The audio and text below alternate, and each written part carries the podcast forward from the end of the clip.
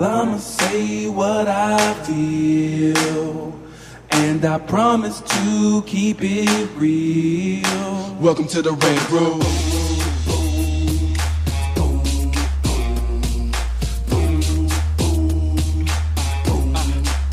Oh, so you wanna be a rider? Well, you gotta be a rider till your fears are diminishing, the doubts are behind ya. It's hard to grind, and the business got me stressed in the Rant Room. We let that shit up off our chest. You know the street nerd has got no time for no caca. Sass in class, yes, that's Mr. Bolekaja. Never have to guess when you're listening to Hilliard. He gon' bring more game than a shark playing billiards. It's all about the craft of screenwriting. It's exciting when you turn an outline into something enlightening. Your pen and words are like bullets in a gun. Write what you feel, say what you want. Welcome to the Red Room. Yeah, what's up, y'all? It's your boy, Hilliard Guest, and you guys are listening to the Screenwriters Rant Room, where we keep it street, we keep it opinionated, we keep it what? 2015. Oh, okay. Yeah. That, that, that bass in there. hey, yo. Oh, my lord. I don't know why. Cutting up. It's your boy Hilliard Guest, as I've already said. For you guys to listen to the Screenwriters Rant Room. so on this show, we discuss entertainment, TV, film, music, culture, but our focus is always screenwriting, stories, craft, and shit like that. Yes. What? So y'all hear the voices. Mm-hmm. Lisa B, Lisa Yeah. Bolekaja El over there. The original El Boogie. My man Kevin Killebrew in the house. What's up? the fuck was that? What's up? What's oh, good lord. So y'all say we're gonna be silly today. Y'all know how we do it on the Rant Room. So look ahead. If you guys are grown, let's go ahead and get it in. Mm-hmm. So today we got a cool ass episode for you guys today. Lisa came up with a cool little topic because she crazy Well, like I that. think sometimes when we're doing, a lot of times when we're doing the podcast, either we're, we're talking to guests or we're Mm-hmm. talking about the craft itself. I think it's always cool to chop it up and talk about what's going on in Hollywood, you know, our thoughts on it, because I think that it helps writers kind of think about, you know, we get so caught up in writing that we need to understand what's going on in the business, like what's Mm-hmm. Sure. going on, you know, what's the water cooler conversation like? So, a lot of lot of cool things been happening. Uh, number one, what you heard? I'm devastated because I read in Variety. So you read now? I always read variety. It ain't all audiobooks. and I'm sitting here. I'm not chewing gum. I have uh, Hilliard has a lovely. We're in, and by the way, we're in Hilliard's lovely new Hollywood office. What's up, y'all? We're here at the I know. lot. I know you we need to mentioned post it last week, pictures. but we have this gorgeous view of the mountains. It's nice, people. Oprah's next door. Literally, she's next It's door. nice, people. here at the Lot Studios in Hollywood. You know how we do. Yeah. So we're hanging out, and I'm devastated because I just just read, like I said in Variety, that Mickey Fisher's show Extant has been it's not it's not coming back for another season.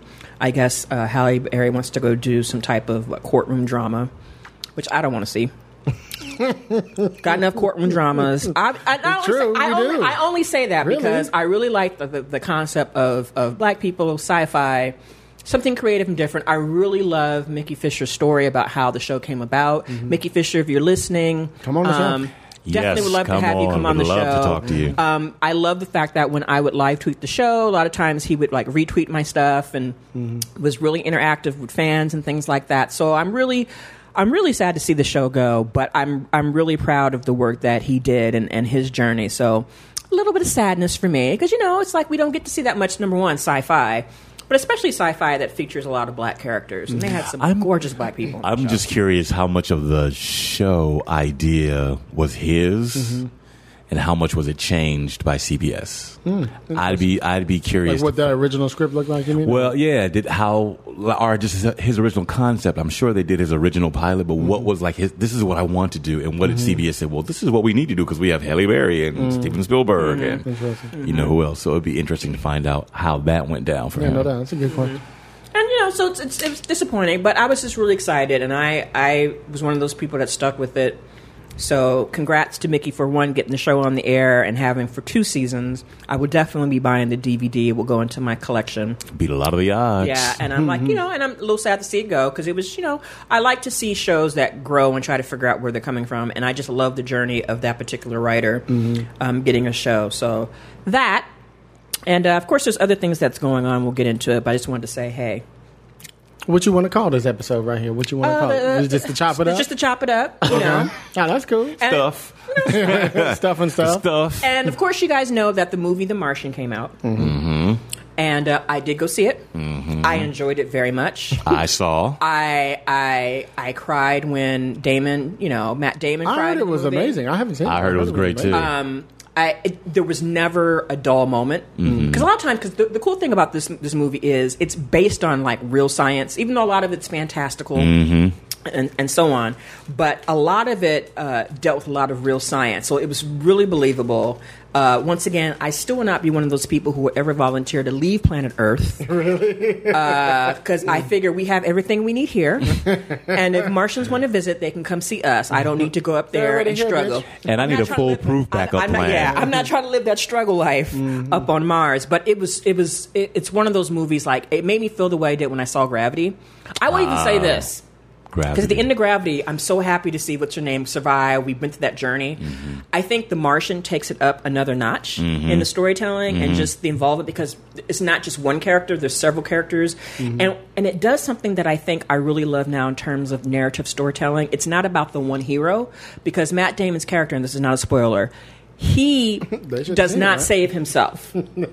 he saves himself in terms of being on Mars and figuring out how to survive until he can get some help. But there's a team. But it really it's about community and it's really about all kinds of characters working together. Mm-hmm. I appreciated the diversity that I was seeing, but Segway. their, their segue. Segway. And I want to get you guys' opinion on this because you know um, there were some people in the Asian American community who were complaining that The Martian basically whitewashed uh, Asian characters that were originally in the book, The Martian, which is true, and that were whitewashed and made white. I will say this though: one of the characters, uh, of course, my man uh, Chiwetel. Ejiofor. Shout out to Chewie. Is his character black in the book? What's interesting? Here's the thing: I did not read the book. Okay. I would read the book now. I'd heard about the book when it came out. I love the story of how the book came about because the writer, uh, forgive me, I can't remember his name, but you guys can Google it. Uh, basically, he wrote it, you know, he wrote it on his own. And basically, he tried to shop it around. No one wanted to buy it. So people encouraged, he started putting it chapters on his own blog. Oh, really? People encouraged him, like, you should sell it on Kindle. So basically, he self published and put it on Kindle, formatted it for Kindle.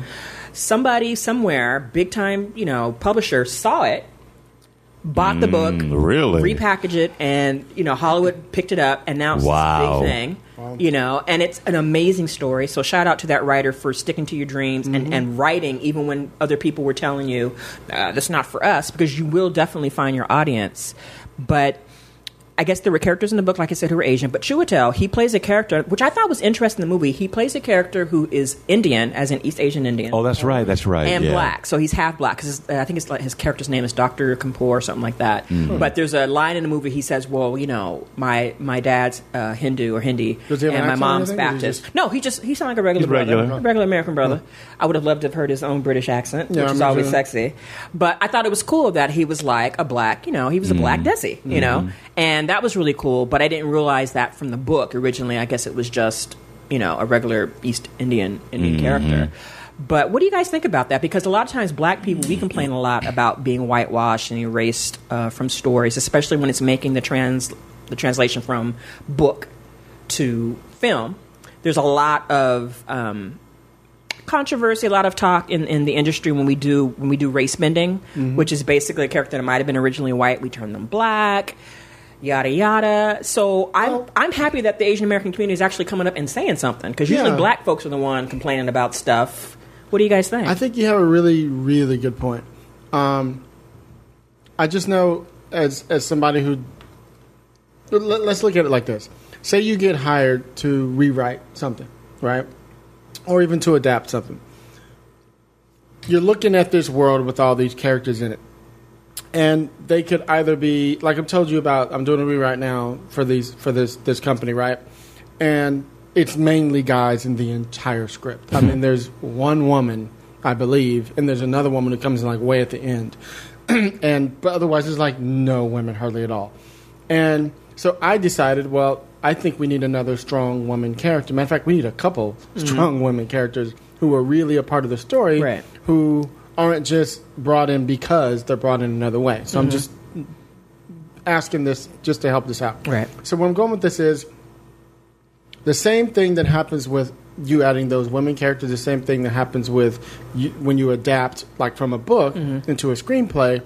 Say you have all these, you know, characters that are Asian or you know um, Latino or whatever, but your lead character happens to be one particular way, and in the book some other. I think that, and we've talked about this many times on other shows. A lot of times, if you don't write what it is, it's assumed it's something else. And I wonder if, and I'm just speculating here, I wonder What is it assumed, Hill? it's assumed they're white, okay. right? Yeah, let's just go. That's yeah. the assumption. That's the Right. default character. That's the default character. That's the default character. Yes. And I wonder if he just left it, not inconspicuous, what's the word? Uh, what's the word? When you, when you just leave it neutral. Yeah, There you yeah. go. You left it Okay. neutral. Okay, he left it neutral Mm-hmm. because I know. okay, because said I know a lot of a lot of my. Um, I don't know if you guys do it. We didn't never really talked about it from your writing point of view. Mm-hmm. A lot of my other black writers and people of color, mm, black and Latino in particular, friends of mine who I know, are writing them more neutral. Mm-hmm. You know, from the, the unless it's a very specific character for whatever reason, Mm-hmm. they just leave it neutral. matter of fact, some people still use that could be any ethnicity. Just so you know, it should at least be ethnic.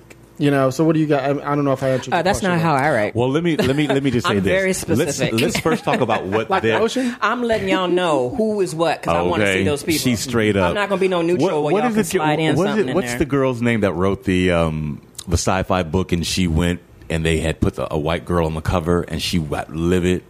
The- Oh, I know she, no, she at the she was at the Loyola Marymount thing. You know what I'm talking about? Are you talking about N- Analo or Analo. or Nettie? Analo, I think it was Analo. Analo's book, okay. And then she went around and she pulled. She said, "Who? What is this?" And they had put a white girl on the cover, and a and a woman had written to her, and they said, "I want." A white woman wrote, wrote to her and said, "Thank you for reminding me that this character is black." Because Analo just kept saying, "I kept saying the character was black," and she said, "They have a tenacity." Mm-hmm. You know, the audacity to put a white girl on the cover when clearly she knew that that character was not. So I'm like, even beyond what you said. Mm-hmm. So going back to The Martian, right? So But they did that with Margaret Nagle's movie. Remember? You Yeah, yeah, yeah. so here's here's what they they were saying, right? Okay, so it's the filmmaker because who did that? Not Zemeckis. Who's the guy that did Martian? Ridley Scott, Ridley Scott. also known as Apartheid Scott. No, I'm just So- kidding. Only because he did, you know, he when he did the the Exodus movie and we came for Oh, him. we're not even going to talk about Yes. Exodus. So, 'cause somebody, I love somebody, Ridley Scott. Somebody bought that up and they said, "Well, do you? What did you expect when he did Exodus?" And everybody in Exodus was, you know. But anyway, so there, uh, what a lot of people are saying, or what you've seen on some of these boards, is it's the director's decision to cast whoever they want to cast. It's an adaptation of the book, right? So to that, I say this. There is that. What it's an adaptation of the book, There which is that, fine. But to that, I say this: for you, I think about Rent, Uh-huh. the play Rent, Mm-hmm. or Hamilton, which is the hottest thing on Broadway right now. Mm-hmm. The hip-hop right? one? Mm-hmm. the hip hop Hamilton. Um, when that guy, true, when Jonathan Larson truly wrote Rent, Mm-hmm. he truly, as a person, as a white guy, said, "I just don't." Doesn't matter. So when they started coming in, he's like, "Oh yeah, okay. You'll be Tom Collins, which was um, uh, Jesse Martin. Mm-hmm. Jesse Martin. Mm-hmm. You'll be, and then the boy one, the Puerto Rican one, the Tony, twi- you know, and he said, you'll be this, and it'll be Idina Menzel. Angel. Be, yeah, you'll be Angel. You'll be uh, Maureen. You'll be. So he, in his mind, are, had had already been expanded. You're dealing with people who have not expanded their minds. You see what I'm saying? If you don't hang around Especially people over 50.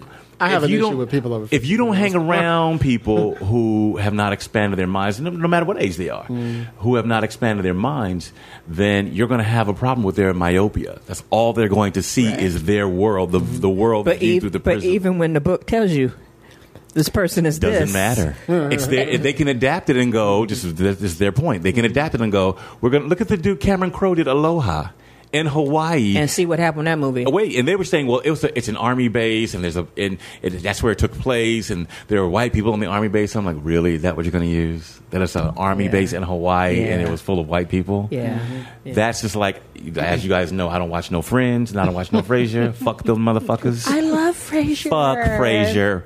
And fuck Friends. I love Should I say it again? Because you're in New York and there's no people of color. Well, I agree. Frasier's in Seattle. agree. Wasn't Frasier like in Seattle? fuck It don't No, matter Frasier's where in it New is. York. They got black people He wasn't there. in New York? Yes, Yes, he it was. I thought he was like on the. You on- thought No, wrong. he was 'cause you- Chicago. I think he was Chicago. whatever it was, Yeah. you just trying to get trying to give him a pass. Yeah. Fuck that motherfucker. Why he getting a hall thought pass? because didn't, didn't didn't the Frasier single had like the It did have that. No, I think you're right. yeah he's on Doesn't matter if it was in Chicago, L.A., whatever. There's nothing but white people. he was in True. Seattle. I, I had to look that up. Somebody look it up in Google for me. I could have sworn it up Seattle. now, look it up. Oh my god. Um, but the point is that when you have myopia and somebody doesn't call you out on that, and who was saying that you know they have to be people have to be called out, and nobody's saying, and here you get all this crap. It's it's people want affirmative action. Oh, people, you know, they only make up twelve percent of the population. Oh, they only do this, and they don't. And like, well, look, hold on, hold on. There's a whole entire world out there, mm-hmm. a whole entire world that does not think like America thinks. yeah, it was. By the way, it was Seattle, so I was right. Well, still. Hmm, so it's Seattle, Washington. So. Hey, I was in Seattle two years ago. shooting But but but we're talking about we're talking folks. about Frasier's income bracket, and he did have a couple black characters. He had the neighbor upstairs, the black uh, character upstairs that he got into fights with all the time. Yeah, what, what season did that come in? Like season five or something? I'm just After the show was sliding down here. I'm just saying. But so my, that's so the thing is, there's myopia, and that myopia has to be cured by exposure. And I think it's great that now, um, you know, we're not going to get into a political discussion, but th- these some of these kids that are coming up in the Republican Party are like, well, we don't understand why there's this big issue.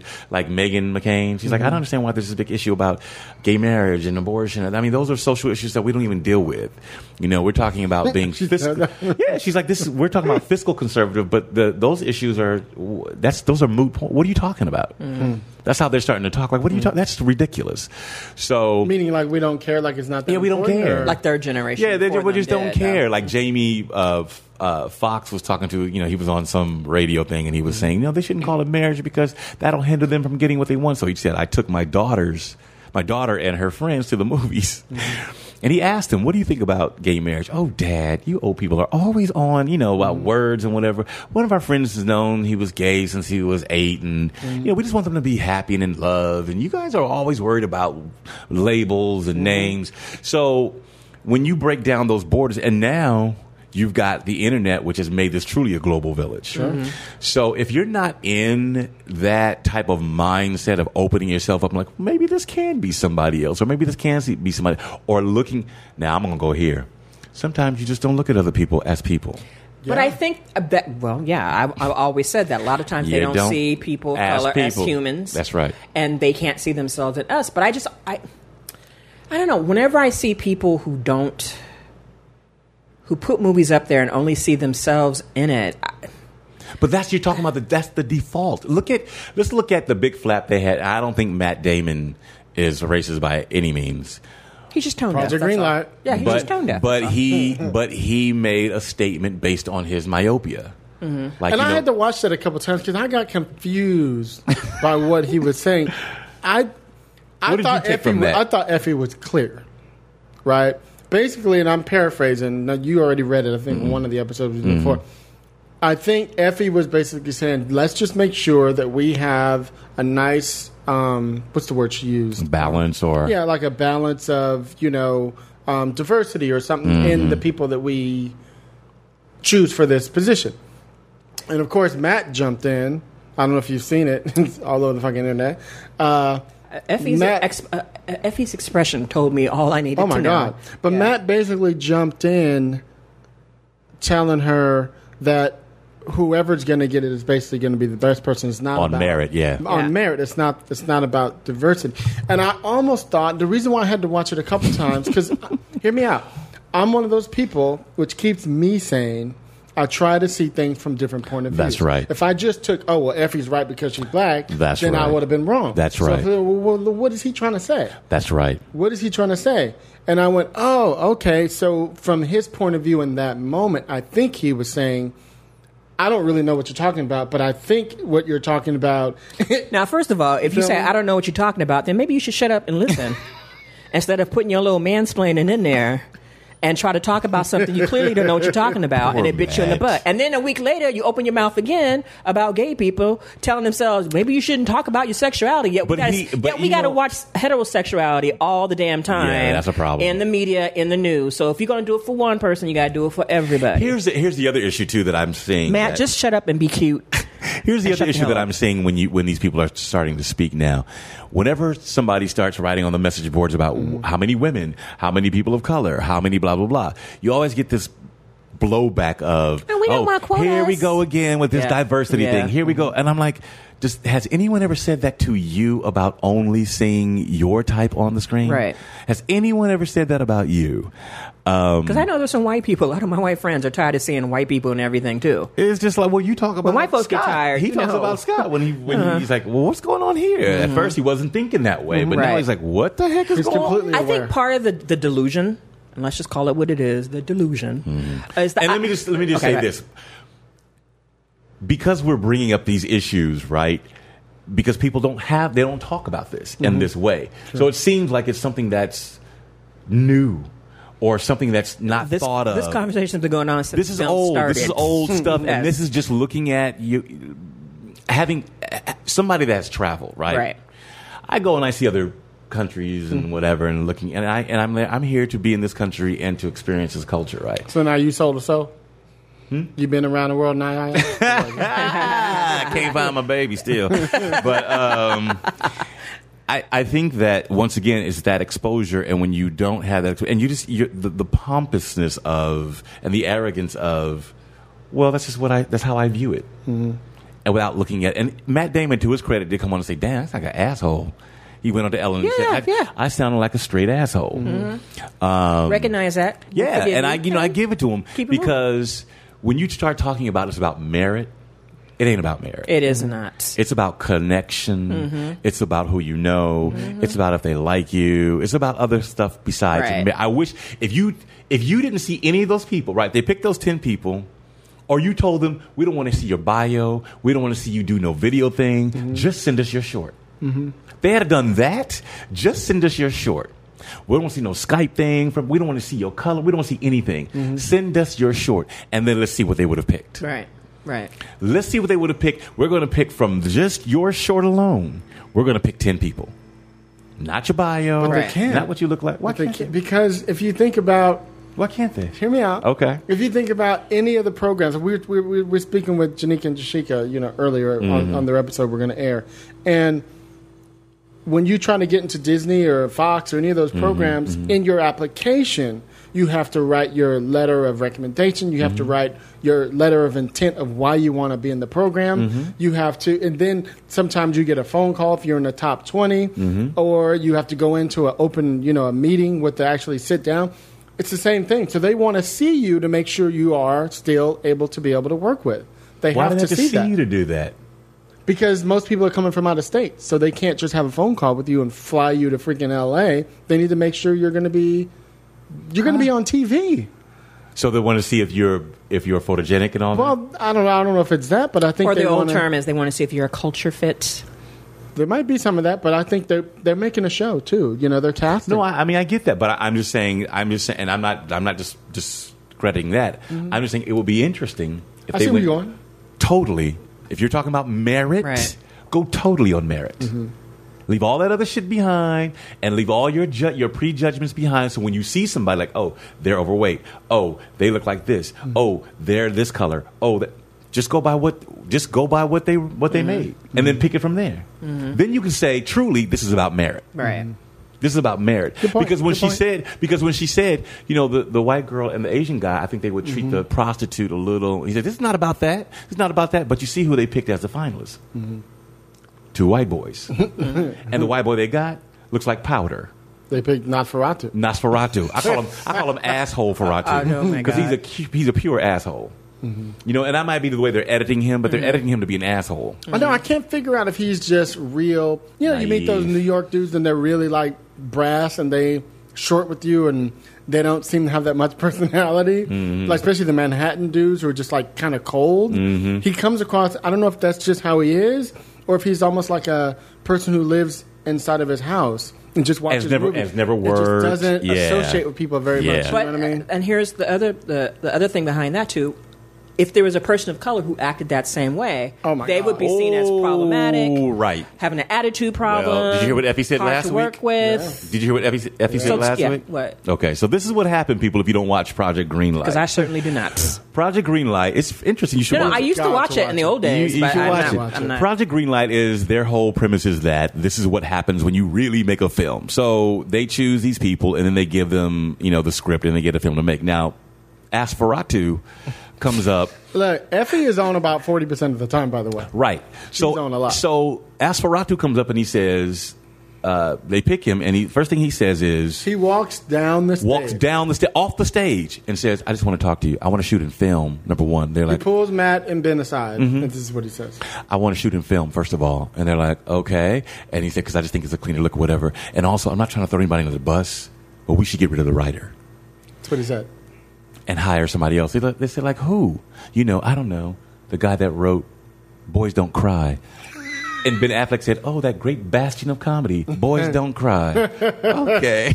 So last week, the week before, so what Asfaratu does, he's like a spoiled child. He goes around and he says, I don't want to do this. And they, they just kiss, keep kissing his ass, right? Giving him whatever. So uh, Peter Farrelly is Farrelly his brothers. mentor, from the Farrelly mm-hmm. brothers, is his mm-hmm. mentor, right? So he, Effie told him, you can't shoot film because it's three hundred thousand 300,000. dollars, and you have a three million dollar budget. Now you want me to take that out of the days, you want me to take that out of whatever, but no, no, I want to. So she takes him around and shows him what film can look like. This doesn't look right, right? He's Yeah, like, it looks the he's like- same. it looks, it looks, it doesn't look like film. It looks like you know she's showing him digital. Mm-hmm. It doesn't look like film or whatever, right? So he's just being a, She takes him to the company. right, Right. and he said, then he goes, so how about your shutter speed fly of the set? And she's like, what is he talking about? I'm about to eat my feelings right now. Where's the pizza? So she, he's doing all this stuff, right? So Peter Farrelly says to him, He calls has, him. he has a conversation with Peter. Of He has a conversation with Peter, and he calls him up, and Peter says, "Oh, you know, Peter called him and said, I want to. I shot Dumb and Dumber." And didn't know the difference. I shot the first one on film and I shot the second one in digital. I did not know the difference. I want to take you to a digital house so you can see. So somebody said, Are you going to tell um, Effie? He goes, Maybe Saturday, right? So Effie and Mark, the other producer, the main producer. Right. Mm. Gets a call from Peter Farrelly. And Peter Farrelly just says, "So you know when I so when I take him to the digital house, blah blah blah," and they're like, "What?" So she puts a thing on. phone. So people start saying she's rude, right? She's like, "This is what I'm talking about right here. This is what I'm talking about." And so Effie has a conversation with Peter Farrelly about. We do have to set up that Effie and Mark and Asfaratu have been going in for the last five weeks. Mm-hmm. Right, about this. About film. Right. So now Peter finally calls. She is like fed up. Well, So wait a minute, wait a minute. that. And also, he has not picked his location. They can't. They have not at this point. They have not secured their cast. Nothing is good enough All him. this shit is just is you know dangling, right? So Asfaratu go uh, has a, a talk with Peter. Peter calls them and says, "So when I take him, blah blah blah." And so Effie was like, "Well, what are you talking about?" She said, "We've had this conversation. I took him there. I showed him. He said no." Mm-hmm. And he says, "Well, I'm just trying to help, you know, blah blah blah." She says, "Well, I just feel like you know this is You're overstepping. You're overstepping your your lane, your boundary, right?" So he's like, "Well, I just don't think that that is," and blah blah blah. So Marc Joubert, the guy, the other producer, is just like, "Oh my goodness!" So Peter Farrelly quits. He quits. He said, Effie wants too much drama, and I'm not about that. So, Making her look like the angry black woman. so Mark as goes, opposed to this dude. right, who they who they should take to task. Yeah. They should get together and take him to task, like parents with a child, and say, "Why are you acting like this?" But they keep coddling him and kissing his ass and all this kind of stuff, right? So he goes. Uh, he Which says, they would never do for a woman director. or somebody else. Oh, Yeah, did, okay. did we mention, by the way, that when he and the writer, who he wanted to fire, by the way, Oh, We gotta tell oh, that. Oh, wait, wait, we talk, we'll get to that one. Okay, okay, go ahead, go so ahead. anyway, so anyway, Effie comes in, and um, so he, he's Peter Farrell says, "I quit, but I'm still going to mentor the boy, right?" And the boy says, "Like, I just don't understand what's going. Why is this, and why are we having this?" And I'm like, "You are that naive to know that you're the one causing all this chaos." And you're pretending like you're not the one doing it. But anyway, so she comes in the next time, the next show, and Mark is on the phone talking to Ben Affleck, and he says Peter Farrelly quit, and Ben Affleck's like, "What?" Because Matt Damon asked him as a favor to do this. What? Why did he quit? He goes, "Well, I guess you know he he um was going to take Asperatu to the digital house, and and Effie got a little upset." Because she'd already taken him there. She had already taken him there, and she felt that Mark, uh, that Peter kind of overstepped his lane, and so Ben was, who acted probably like the only adult in the whole thing, because Effie was, she could have handled that a little differently too. I'm not saying that Effie was completely um, without blame, you know, but uh, she even says that I could have handled it differently too.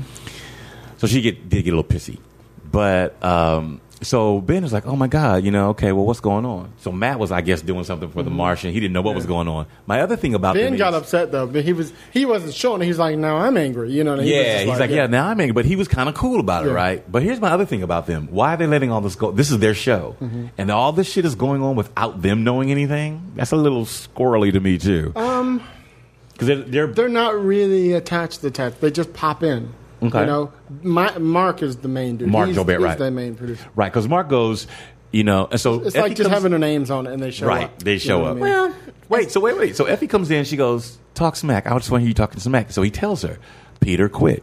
She said, "Because of the conversation we had on Friday." And he goes, "Yeah." She said, "Oh, well, that's great." Like that. And he goes, "No, it's not great because people are upset." Effie, all the way to the top to HBO. all the way to the top. They're upset. Anyway, make a long story, Effie, sec, Effie was like, you know, you don't take your toys and you go home. I mean, adults sit down, we have a conversation Mm-hmm. about this. You just don't quit. But the way that he framed it was Effie likes drama. Now, do, does he know Effie? No. Does he know if Effie She likes even drama? said we've had like two conversations. we like, have two never conversations. even- Why would he say that? That's what I'm saying about once again, you you see this black woman with dreads, Mm-hmm. and you think she likes drama because she's not kissing your. And people are like, oh, Peter Farrelly has directed Oh, because, this and, and does this. also because of assumptions that white people have about black people and black women in particular. That's right. And like I said, there's this delusion in filmmaking where they think that when we're and getting back to the idea of, of whitewashing characters, especially in The Martian, is the idea that whiteness is the universal thing. And there's this this logic that they have that the reason why they have to cast so many white characters is because they have to be appealing to, To every- overseas that's right. and to everybody True. as whiteness That's is true. universal. And it's not because would be right now exactly what they would But say. here's the thing. The new thing now is everybody knows if you're keeping up with film is everything has to appeal to the Chinese market. Mm-hmm. That means more action, okay? and less script. And less script, you know? And so it's kind of like this delusion that we're going under is that, well, if we have as many white people as possible, uh, that was blown away last summer when Fast, Fast and and Furious, Furious. came out, when seven, was it seven other characters? There was only one white character. well, look right? Paul Walker was the only white and he character. and he wasn't there. And look at Jurassic World. And he you could have wasn't put a. Yeah. you could have put a potato in Chris Pratt's role. and really, it was about the dinosaurs. It was about the dinosaurs. You could really have dressed was. up. You could have dressed up It a really potato was. in those khakis and be like, okay, here comes the potato. And and and what's her name? Bryce Dallas Howard. Yeah. you could put a potato in her dress. So Stop and it. just had the dinosaurs. Oh, we're going to see these dinosaurs eat this potato. So my point, you're right. To the point is that uh, she got to open up. Well, I mean, and they're not. And for them to, you know, and for for Ridley Scott to take those characters who were uh, clearly Asian in the book and put white people in there, it's like it was another missed opportunity. Even though there was a lot of, of, of characters of color, like they even had like they went to China, getting the international bent in there. It, I saw some good things in it.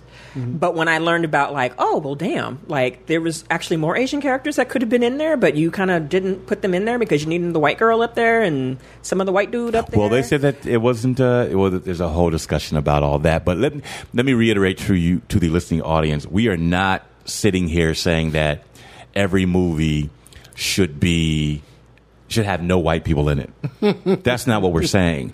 We're saying because this is a mindset that has to be broken. Right. And the mindset is that white is default. Right. Of everything. Correct. Mm-hmm. I mean, even the guy, the homeless guy on the street has to be white. What do people of color But get? let's just be real. That's what casting directors know. That's what they know. It's mm-hmm. their job to try to be more diverse. That's right. And to try But to they go. don't do that. You know, like they- how about like go outside and take some pictures and look at some people. like like my friend Pam, who's a big casting director, she actually would prefer that you did it more neutral. So that she can decide what it is. Mm-hmm. Because she's going to go diverse 1st Mm-hmm. You know what I mean? But you can, I mean, you could still, like, for instance, I'm doing a sci fi, whatever it is, piece right now. And the character is a woman, but I just said red afro. White women have red afros. Hmm. Asian, I've seen red afros on people of different ethnicities, hmm. not just black women. Hmm. So There's a bunch of Jewish women. Oh my God! You're talking, see that? Yeah. Hair mafia. Yeah. Yes. So it's just it's just you can still just be creative. That's your job to be creative in casting. Mm-hmm. That's your job to think outside the box.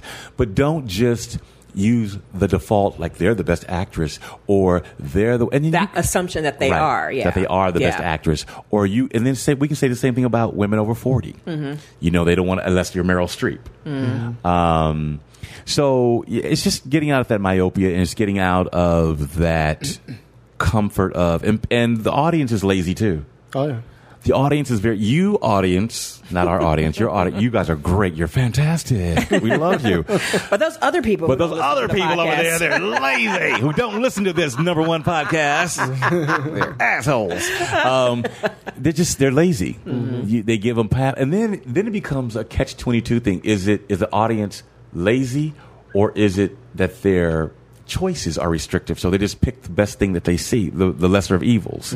I don't know because the audience is not clamoring to say we want to see more, you know, whatever. We we want to see fast. Uh, uh, um, Transformers. You know, they did that writers' room for the Transformers. Please don't. Did you know that? Yeah. They did a What- what writers. They did a writers' room for the. Akiva Goldsman hired these people, and they did a writers' room for the Transformers. Oh, really? Hmm. Yeah, you didn't know that? Oh, good lord.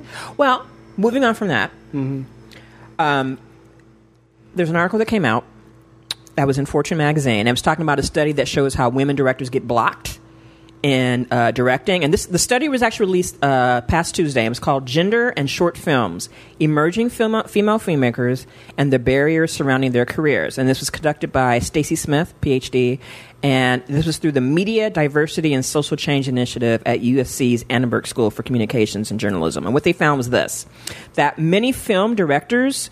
Um, many of their careers because you know in this business they always say uh, you know well in the olden days a few years back it was like the way to, to be a director and break in was do a short film mm-hmm. you know so everyone does short films they try to get film festivals they try to get seen they put stuff on youtube but what they found is that when women make short films they do not get the same support or mentorship or the same financing that their male counterpoints get all the time. And I can attest to this because the situation that happened at um, Sundance, when I was telling you about the movie Advantageous, um, where Miss Phang did a wonderful job of co-writing and directing that, um, where basically you had a, a filmmaker, uh, Asian woman Asian filmmaker, woman, yep. who had a fantastic film. If you haven't seen Advantageous, it's on Netflix. Check it out. One of those smart sci-fi films. And the gentleman who ended, eventually ended up directing the Jurassic Park, Jurassic World movie that just came out. Both were in Sundance Mm-hmm. Trevor- at the Trevor same time. Yeah, right. Trevor And Steven Spielberg reached out and said, "Yes, this male dude." Who has a penis like I do? he is the anointed one coming out of Sundance. No one knows who you are. You are going to direct this multi-billion dollar budget movie, blah blah blah. And yet we have these other film uh, female filmmakers who come out the coming out the box at the same time.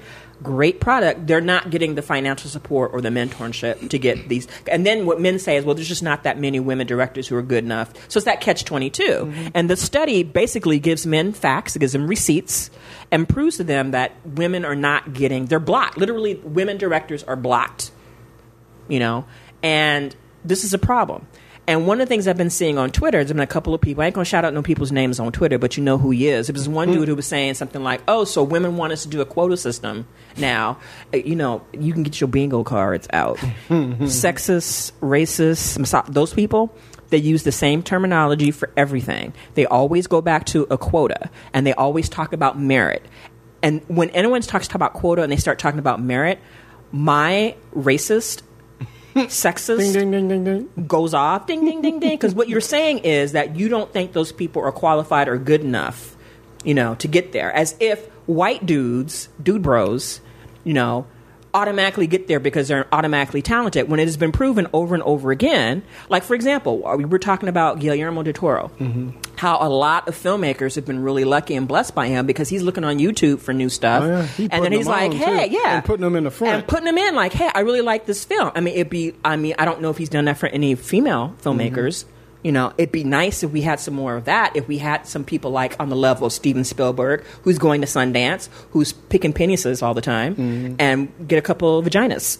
you know, basically, like there are so many talented women who get blocked. They're not getting support. They're not getting the financing. I mean, I'm thinking of Catherine Hardwicke, who did Twilight, the first Twilight movie that fucking made 1000000s Mm-hmm. Okay, put that movie on the map. I worked with her. Did you know that? Yeah, no, I did not. And then to have her not to be asked to come back to direct the second film after it made so much money, or given an opportunity to direct something on a bigger scale. So it's this consistent, consistent thing that's been going on. It's it's it's frustrating. I mean, Geena Davis with her mm-hmm. her group has been talking about this. So Her list just came out again. yeah, her list just recently came out in terms of like just female filmmakers getting the opportunity to do these things. And it's mm. really frustrating because once again we are we are closing up avenues from maybe some really creative and inventive storytelling. Go ahead. No, go, yeah, no, you, it no, just- because you had a it just occurred to revelation. me. So, you know, I'm, I mean, it's frustrating. And when I see these studies, because before we would say these things and people were like, oh, that's not true. But we're giving you facts. They have done studies for years. So I, I don't know what the solution is besides hire more women, uh, mentor more Well, women. well, you were talking on an episode before about how, like, like Geena Davis, for instance, is one of those components of you can start. It's it's not about all of a sudden all your all your characters are are women, Mm-hmm. but just simply seeing people in the background opens up a world. Mm-hmm. 50 percent women, fifty percent women. Let them cross the world. Oh, it was great. Let Like, them- for example, in The Martian, there were a lot of women in the background that went. There were a lot of women in the characters. There were two of them who were the astronauts. There was a couple of them who were like, um, in terms of main characters who spoke, you know, um, who were at the the the NASA, you know, and then you you saw a lot of them in the background. A lot of people in the color in the background, Sure. which was nice.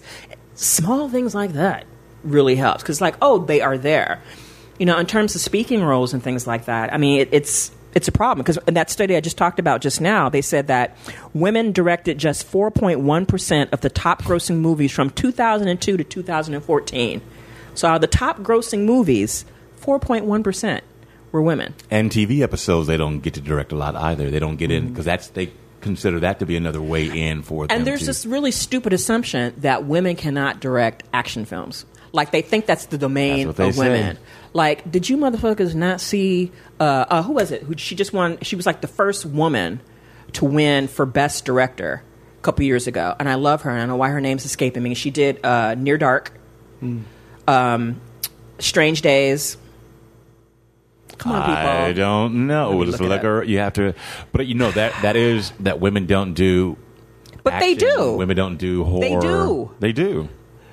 You- men are just not supporting them. Well, like they didn't think black people don't do horror. You know what I mean? Or sci-fi. It's ridiculous. Let's not go into there. But I mean, once again, like I said, it's about exposing. I mean, you know, get somebody on here Mm-hmm. talking about those. I'm sorry, it was. Kathryn Bigelow. Sorry, Catherine. Oh, see, She's one of my go. heroes. But anyway, Cap, if you've ever seen the opening, not to cut you off, but I want to make sure I get the. If you've ever seen the fucking opening of Strange Days, like just watch the first 10 minutes of that opening, okay?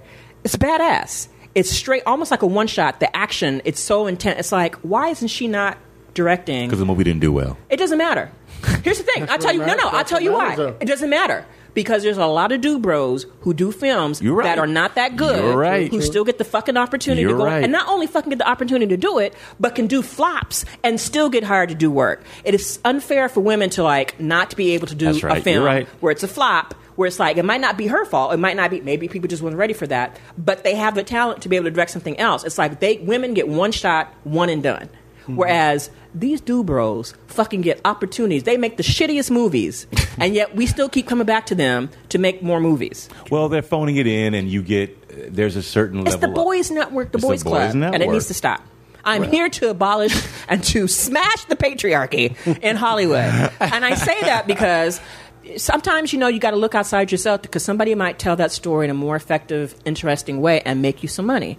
Why would you not? If we're at more than 50, 50 we're over fifty-two percent of the population. Why aren't we able because to tell they're our stories? fearful. People are fearful of losing their power. They're fearful of risk taking. They're and uh, my thing is, if you're going to lose your job or lose your shirt, you might as well lose it in a big way.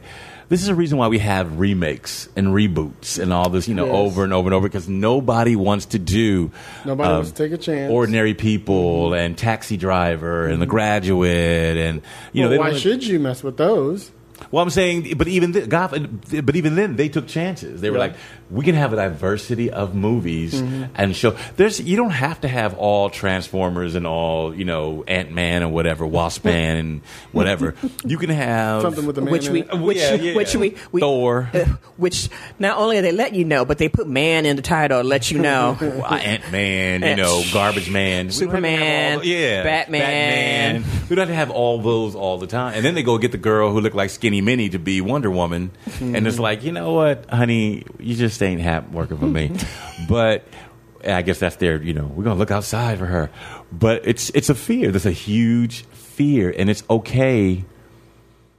There's there's the one thing that I said. I hate to keep going back to them. Ben Affleck. Remember when he uh, Louis Gates hid the fact that he had a slave and uh, ancestors that owned slaves, and Ben. The, Oh, the, oh, you- the, yeah, the uh, emails leaked out gotcha. that he had gone to the president and said, "Should I should I do this?" And you know they don't, they weren't the ones paying Louis Gates. It was Yeah, you know, Louis- yeah. PBS was paying him, so he should not even involve Yeah. them. And John Well, Calloway. you should like, tell the, the audience what you're talking about. Just, who, Ben, people don't know what you're talking so Ben Affleck, there's a there's a show called Your Roots. Talks about your roots, Mm-hmm. and this guy comes on. He's been doing it for a while. His name is Louis Gates, Henry Louis Gates, and Henry Louis Gates uh, did Ben Affleck's roots, and Ben Affleck discovered that he had uh, family members that owned slaves. Well, he was embarrassed, so they edited it out. Hmm. They edited that part out to show to not show that Ben Affleck had. Had family members that owned Because he slaves. wanted to have He that was- good Well, he was image. embarrassed. He was embarrassed, right? But it's like American history. And here's the thing: people like Ben Affleck. They and, like him. and and the fact that you had that that like as if black people come about. jump on like you. Oh Morpheus Lord. this. I mean, I don't maybe. But here's but here's my point He about that. have been. It's But like, here's my man. point about that. So nobody knew until the emails leaked. Sony had this huge leak, and all these emails Oh, that's came where out. it was just- that's yeah, where it came out, oh, got it, got right? it, got it. So all these emails came out, and they leaked out, and they were like, "Oh my God, you know, he edited that thing." And it took away And the, it took the, away- incred- the integrity of that, of that series. show, right? So Ben Affleck comes out and he says, and, and he apologizes and he says, you know, I was just embarrassed. I took it this way, Ben. Everybody gets embarrassed. Please have You that. didn't do it? Please have that dialogue. Yeah. it's Thank okay you. for you to You be. you it's okay for you to be Okay, embarrassed. Let's have the dialogue. ago. Like you know what? I'm embarrassed. I just want to show this. That's cool to show that side, but I really that's not because nobody's blaming you for owning Right. slaves or anything like that. Right. And I think there's a like when Scott was was it Scott? Who's the Kentucky guy that did um, Final Destination? oh, um, um, Not Scott. I'm going to blank. Forgive me, Yeah, but- Jeffrey. Jeffrey. Uh huh. Jeffrey said something interesting where he said we should frame it in a in a way that doesn't seem like it's attacking. I'm like, you know what? I'm tired of trying to hold your hand. you are a grown ass man and a grown ass woman. Right. If you can't handle a conversation, because nobody's going to say you own.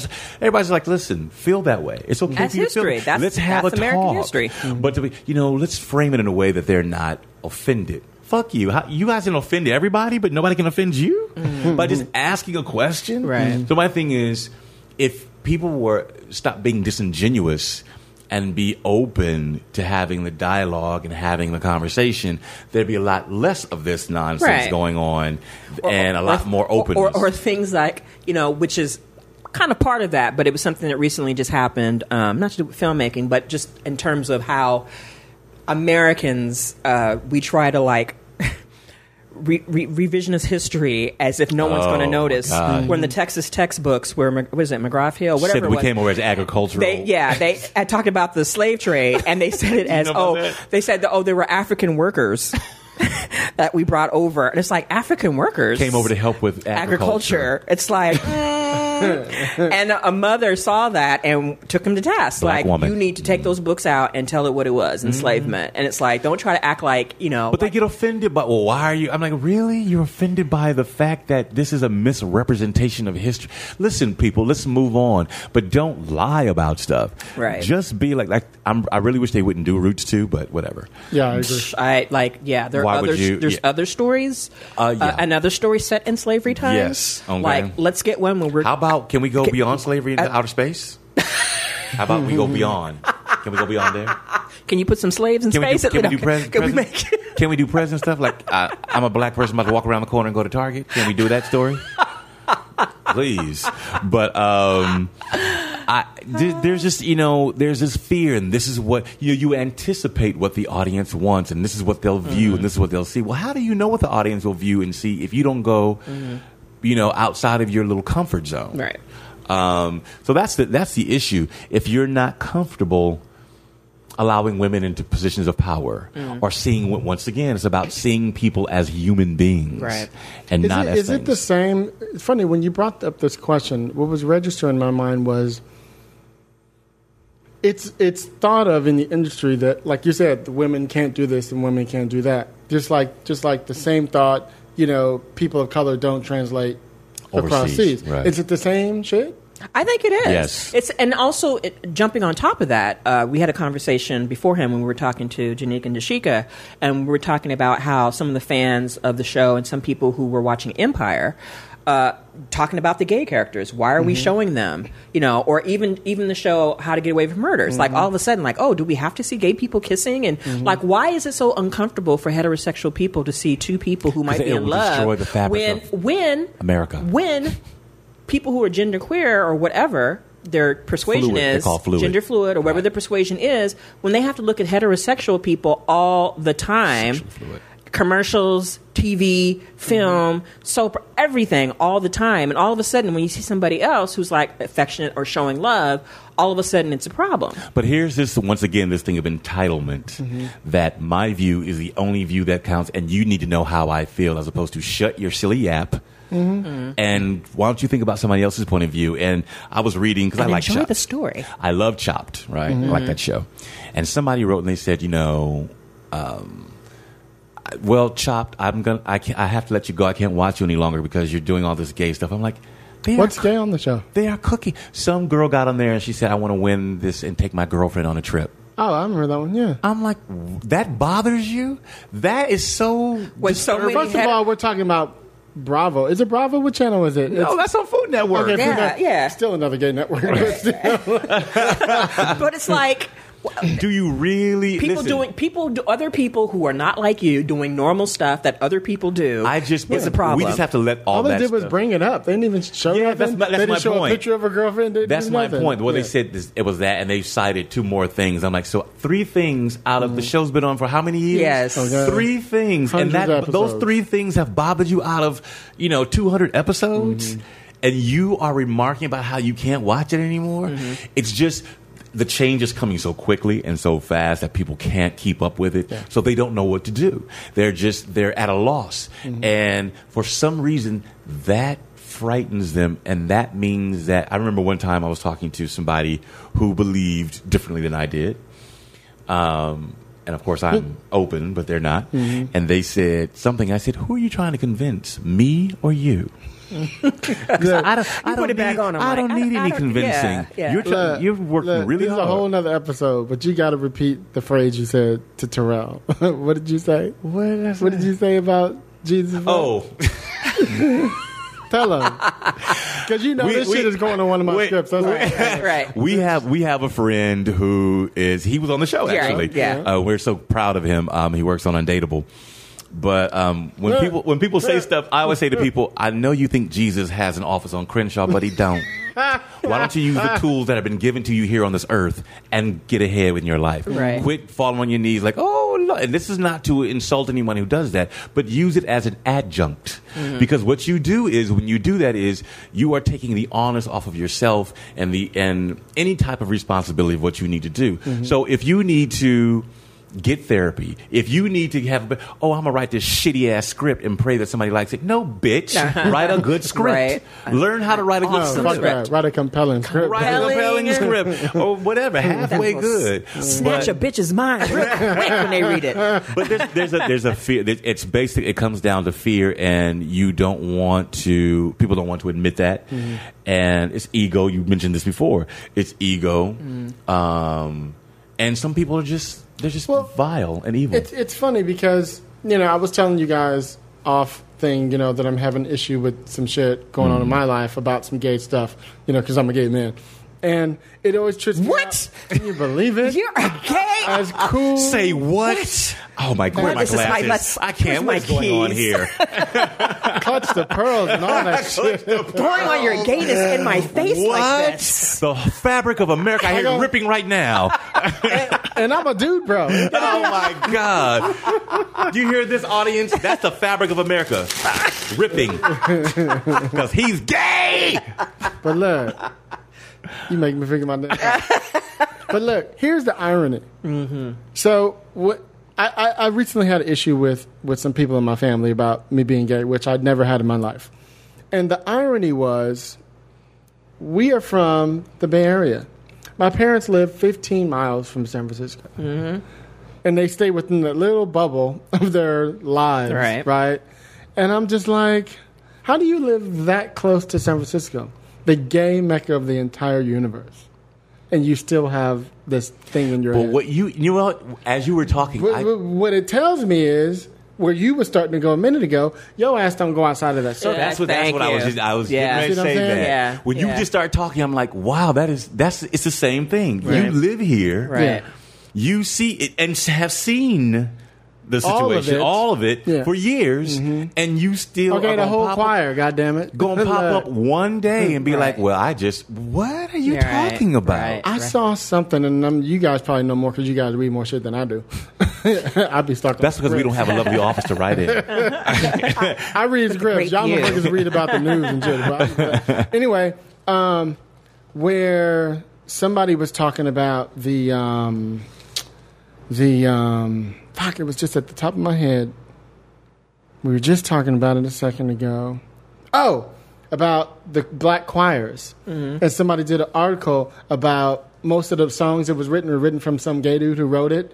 You know, some queen in the choir wrote those songs. Mm-hmm. Without the gay people in the church, the black church would be destroyed. What it I- was something to that nature. Right. It was hilarious. I You're got to find that article. It's Without the gay people in anywhere. Okay. I'm not saying that everybody that created something was gay, Right. But pe- the people that are crazy, schizophrenic, gay, Artistic. whatever, they're- those are very artistic people Yeah. who thought outside the box. Mm-hmm. People which who is are why sta- Hollywood is so half and half. Mm-hmm. You know, because and frightened of themselves. yes, mm-hmm. frightened of themselves. themselves. You know, and and I don't think that that Matt was telling them to get back in the closet. He was just saying that it makes it hard and whatever. He's I was. what I, did he say? Because I didn't even hear about that. What happened? Yeah. about Basically, he just said that uh, because he, had- he, get his quote. Go ahead, keep talking.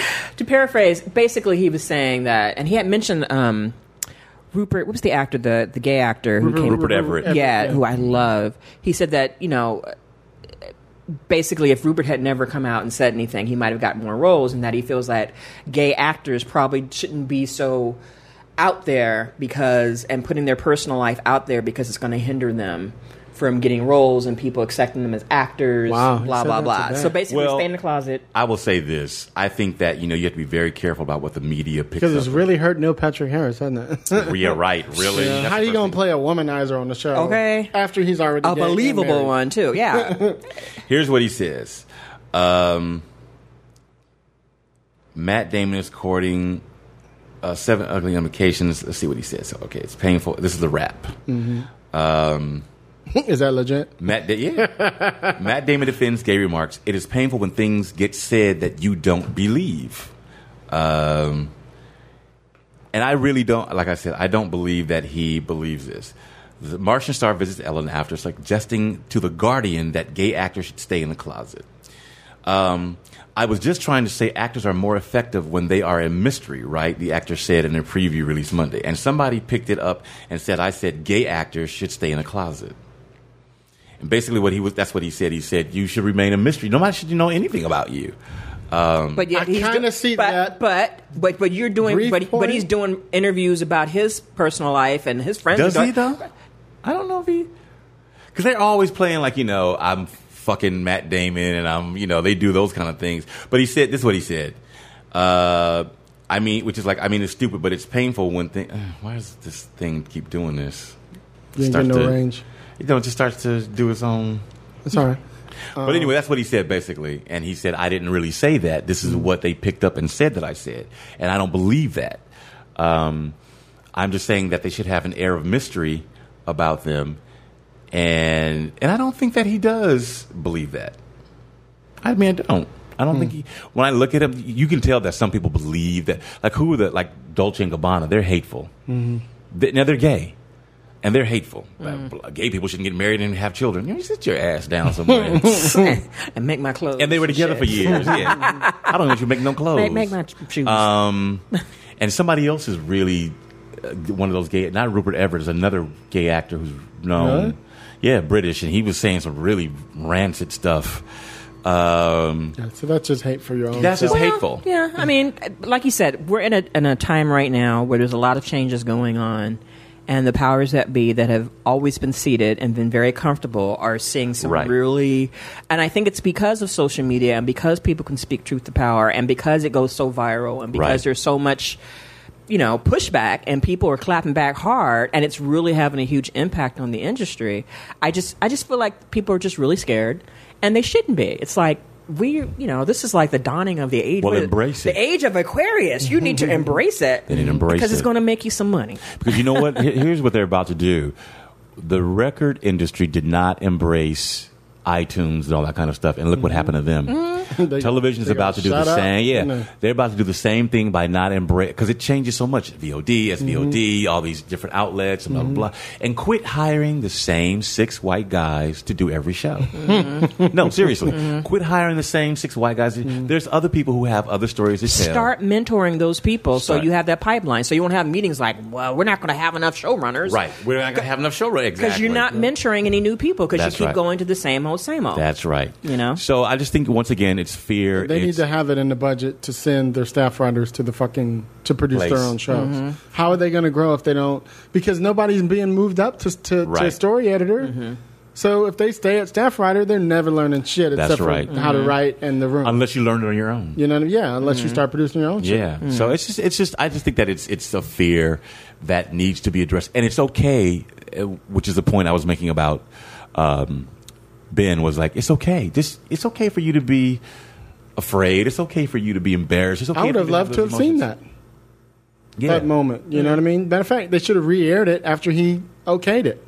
And he did, and he was he was sitting and he was sitting up all tight and whatever. I'm like, it's okay. And he's very uptight. He's like, I just didn't want his voice was cracking. I just mm. didn't want, you know, it embarrassed me. So, and that's okay to be mm-hmm. embarrassed. It's Yeah. cool to be. We all get embarrassed. Mm-hmm. Show me somebody. But people think not- they're perfect, though. Well, you show me somebody that's perfect, I'll show you a robot or Jesus. Okay, he said a robot or I Jesus. mean, you know, and a robot kills and goes crazy too. Yeah. So Well, I mean, just like I said, all the things that we talked about today in terms of like the Martian and the Asian characters being whitewashed, Women. from women directors to this whole incident now, Project Greenlight, all these things that are happening. I think that people just need to like step outside their comfort zone. You know, get you, as Katt Williams would say, the prophet.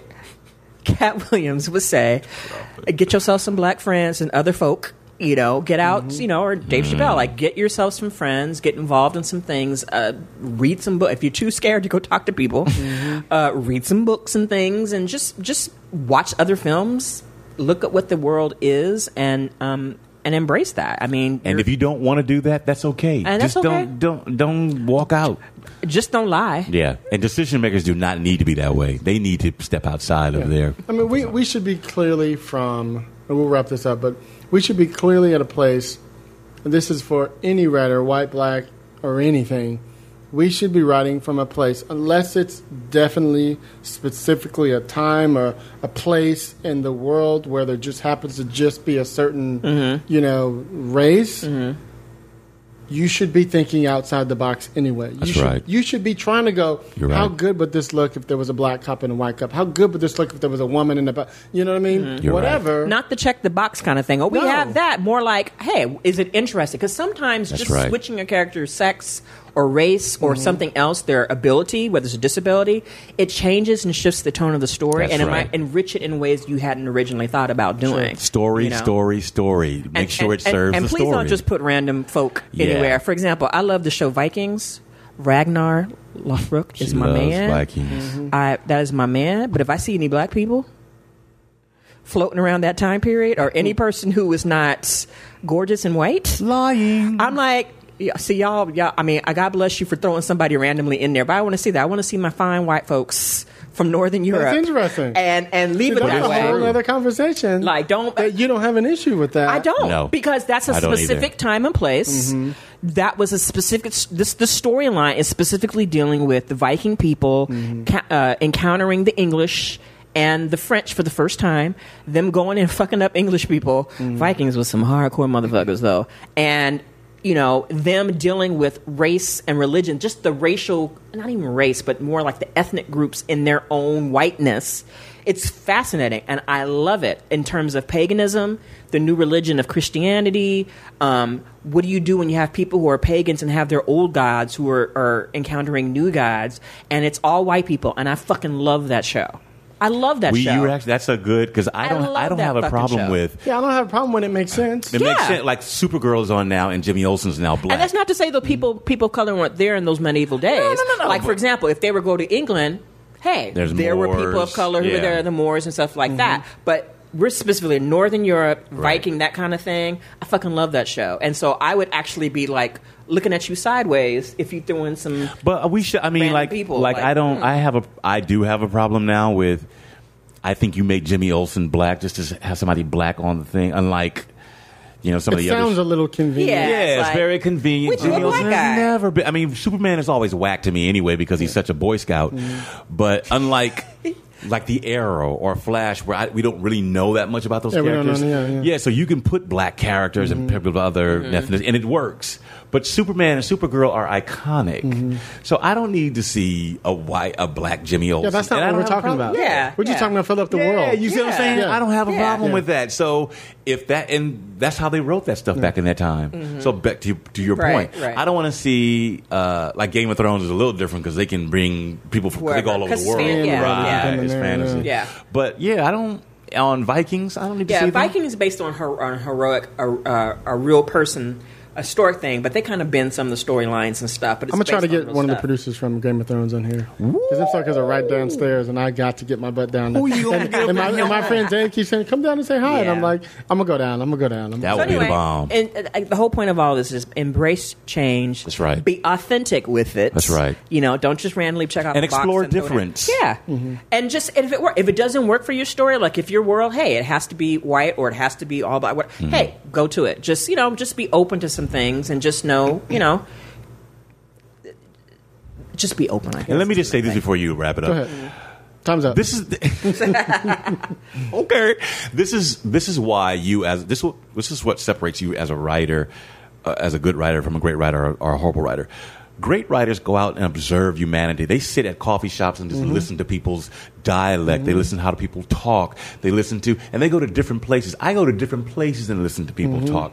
Um, when I was in Thailand and these and I'm not the Chinese that I met, they were rude. Mm. They were rude as hell. They would you'd be on a small sidewalk, and they would. This is just who I met in Thailand, right? So they would take up the whole sidewalk and just walk right into you. oh yeah. So I just start elbowing them, and they go, "Oh!" They throw their hands up and be very dramatic. I'm like, "This is interesting that they're this dramatic," you know. But you talk to the Thai people there and how they mm-hmm. feel about that. Is it all people? No, but it's that experience there. So go out. I used to notice watch- them when I lived in San Francisco. They felt aggressive, and I, They I felt just think it's because it's like that. There, they have to rush to be the first one on the on the on the Whatever. bus or whatever. It just seemed like they had that that thing, and it drove me crazy. And one of them, my my cousin is married. She told him she's going to come and stab him.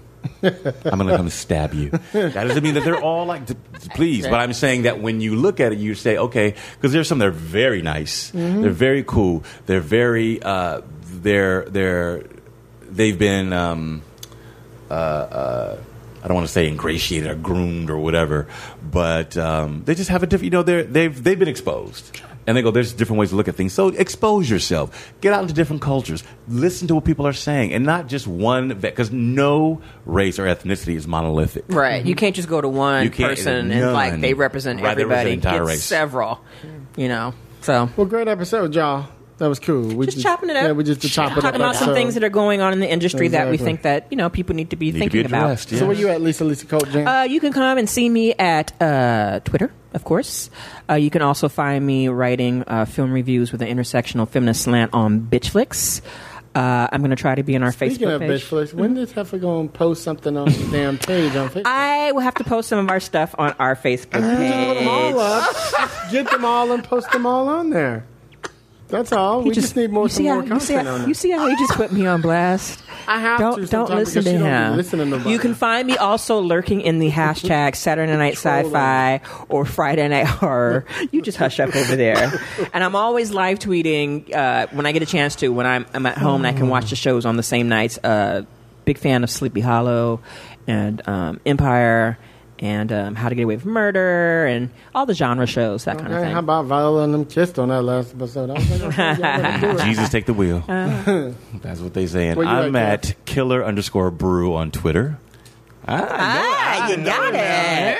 He is. He's remember where he is. Um, uh-huh. And uh, so hit me up there. That's what's up.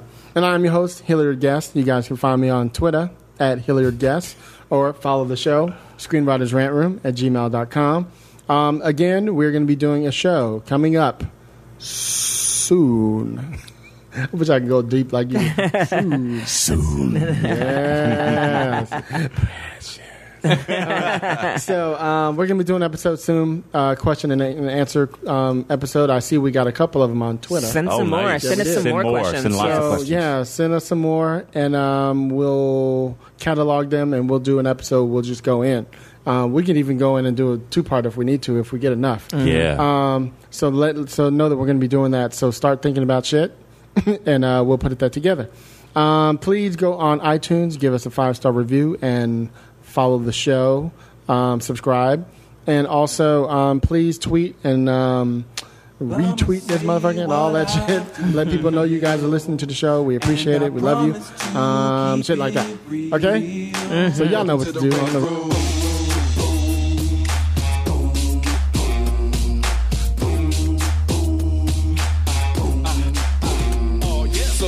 Be a rider? Well, you gotta be a rider till your fears are diminishing, the doubts are behind ya.